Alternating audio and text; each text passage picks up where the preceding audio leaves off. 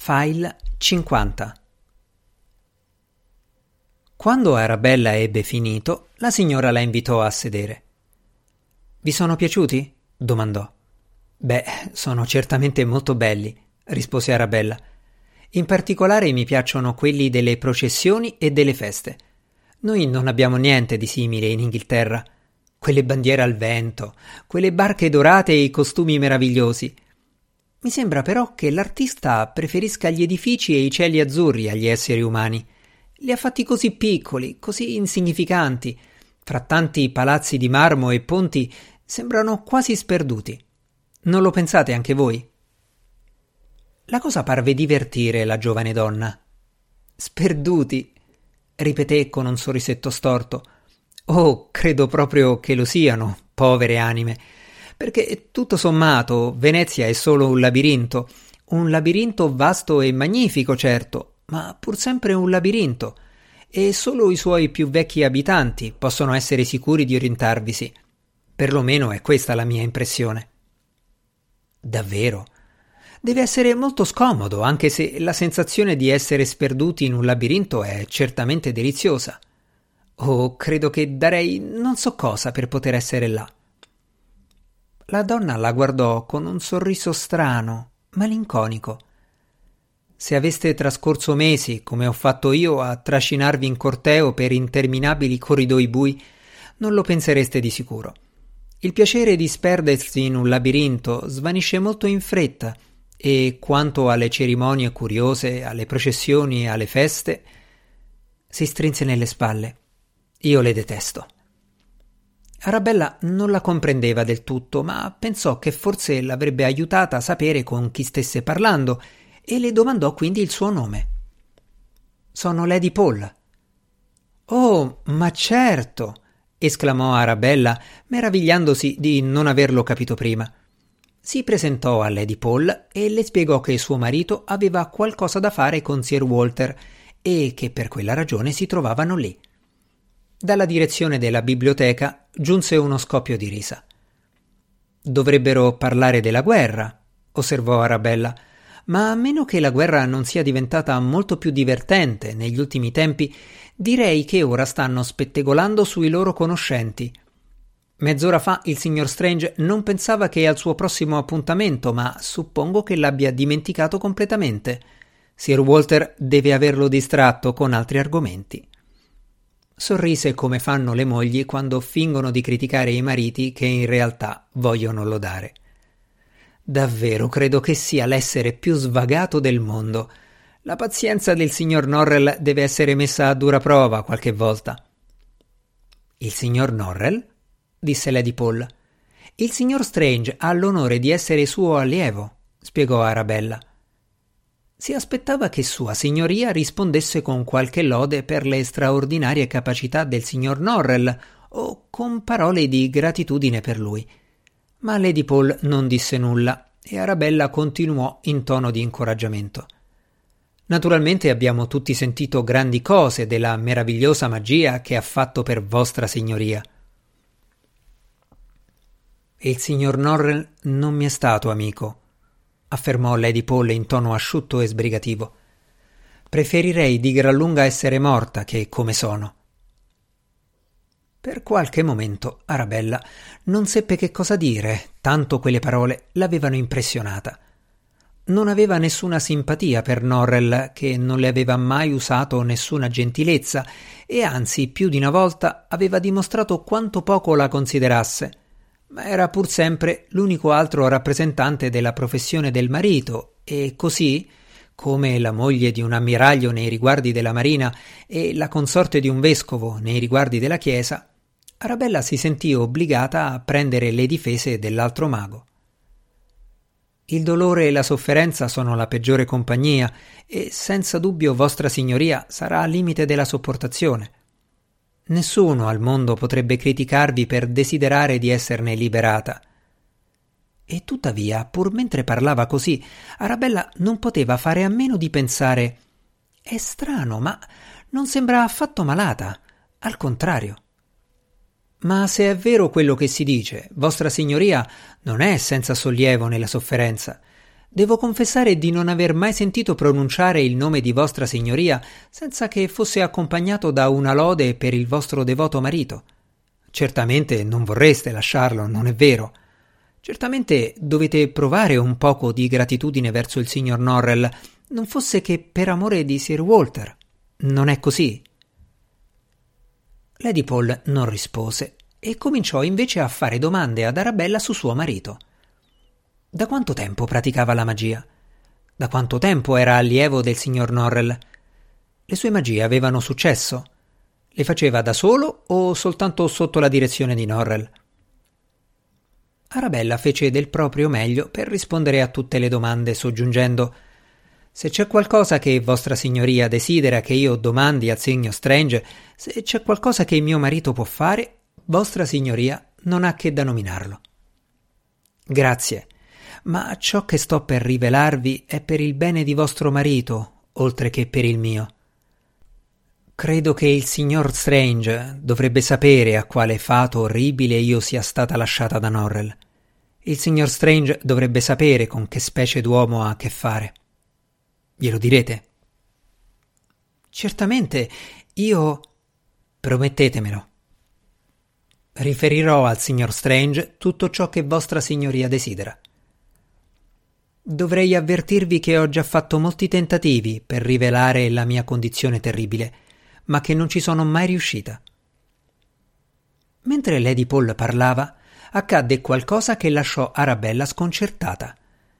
Era come se un particolare in uno dei quadri si fosse mosso, o come se qualcuno fosse passato dietro uno specchio, e una volta di più si sentì convinta che quella non fosse una vera stanza dalle pareti solide, ma soltanto una specie di crocevia dove strani venti soffiavano su Lady Paul da luoghi remoti. Nel 1607, cominciò Lady Paul, un uomo di nome Redeshav di Halifax, nel West Yorkshire, ereditò dieci sterline da una zia e le usò per comprare un tappeto turco che portò a casa e stese sul pavimento di pietra del suo salotto poi beve birra e si addormentò su una poltrona accanto al fuoco.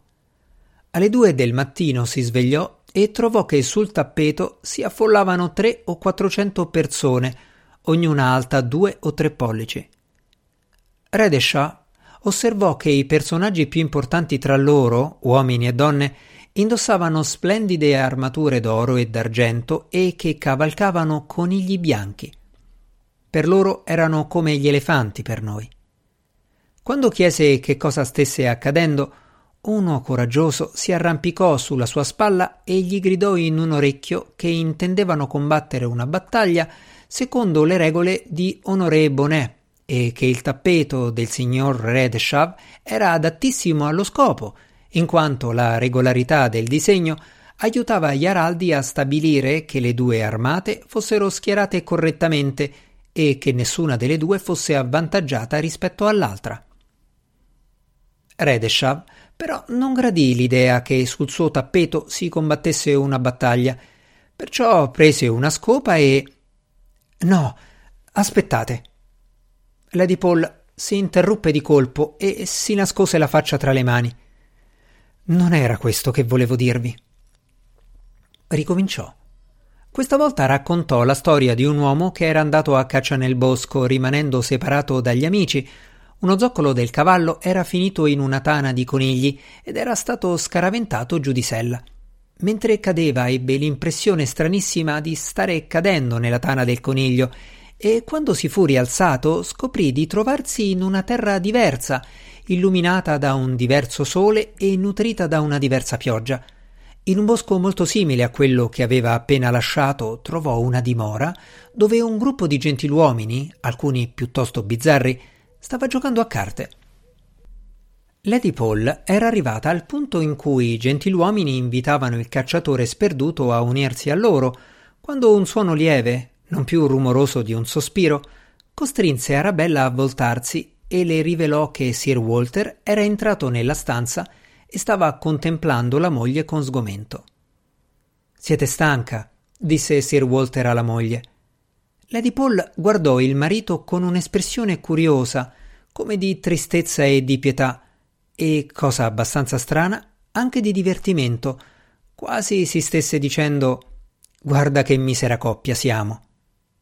Ad alta voce rispose Non sono più stanca del solito. Devo aver camminato per miglia e miglia la notte scorsa e ballato per ore. Allora dovete riposare, insistette Sir Walter. Lasciate che vi accompagni di sopra. Pumpisford si prenderà cura di voi.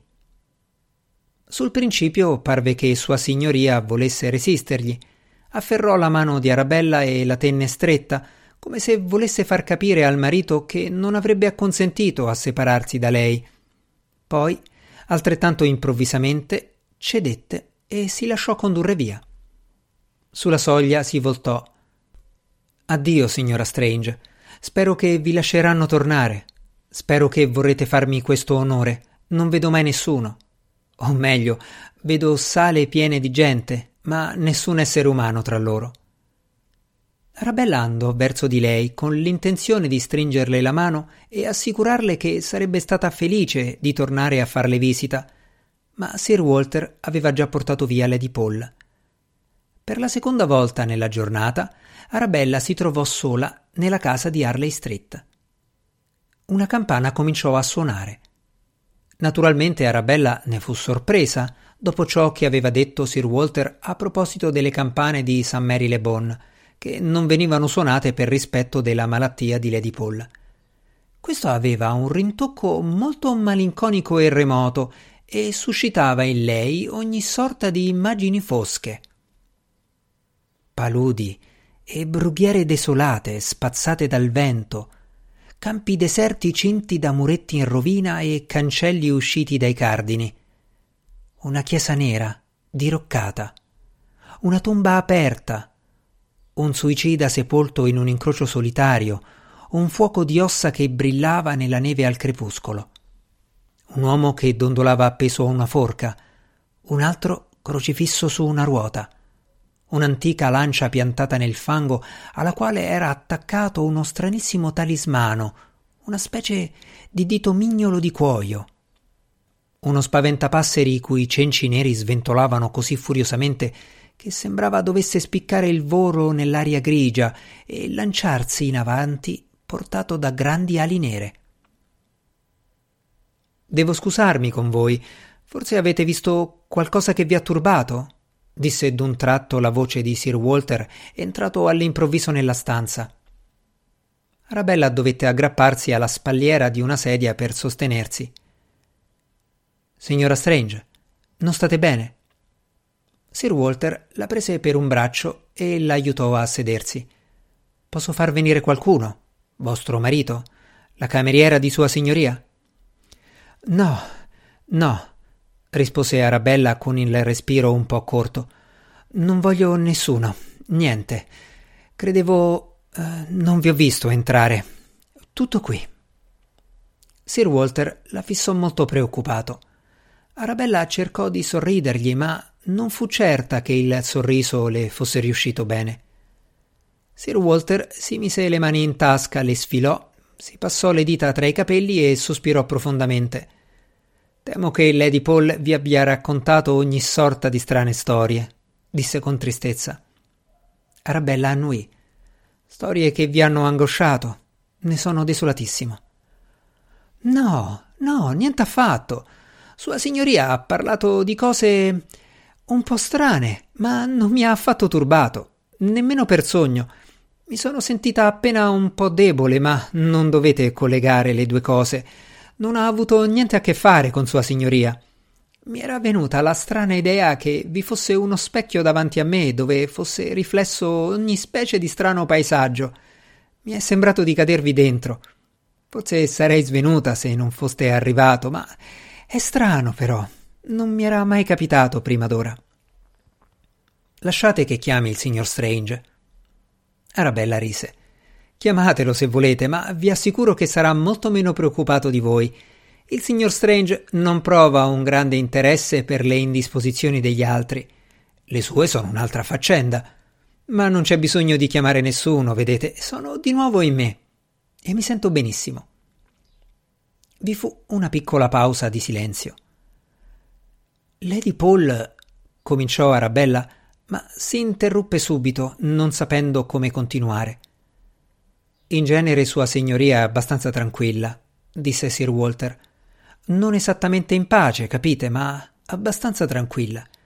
Quando però viene a farci visita qualcuno che non ha mai visto, e accade di raro, si eccita e racconta queste strane storie. Sono certo che siete troppo buona per ripetere qualcosa di ciò che vi ha detto. Oh, naturalmente, non lo ripeterei per nulla al mondo. Siete molto gentile. E posso. posso tornare? Sembra che Sua Signoria lo desideri molto e io ne sarei felicissima. Sir Walter rifletté per qualche momento, poi fece cenno di sì, trasformando infine il cenno in un inchino. Lo considererei un grande onore per entrambi, disse. Grazie.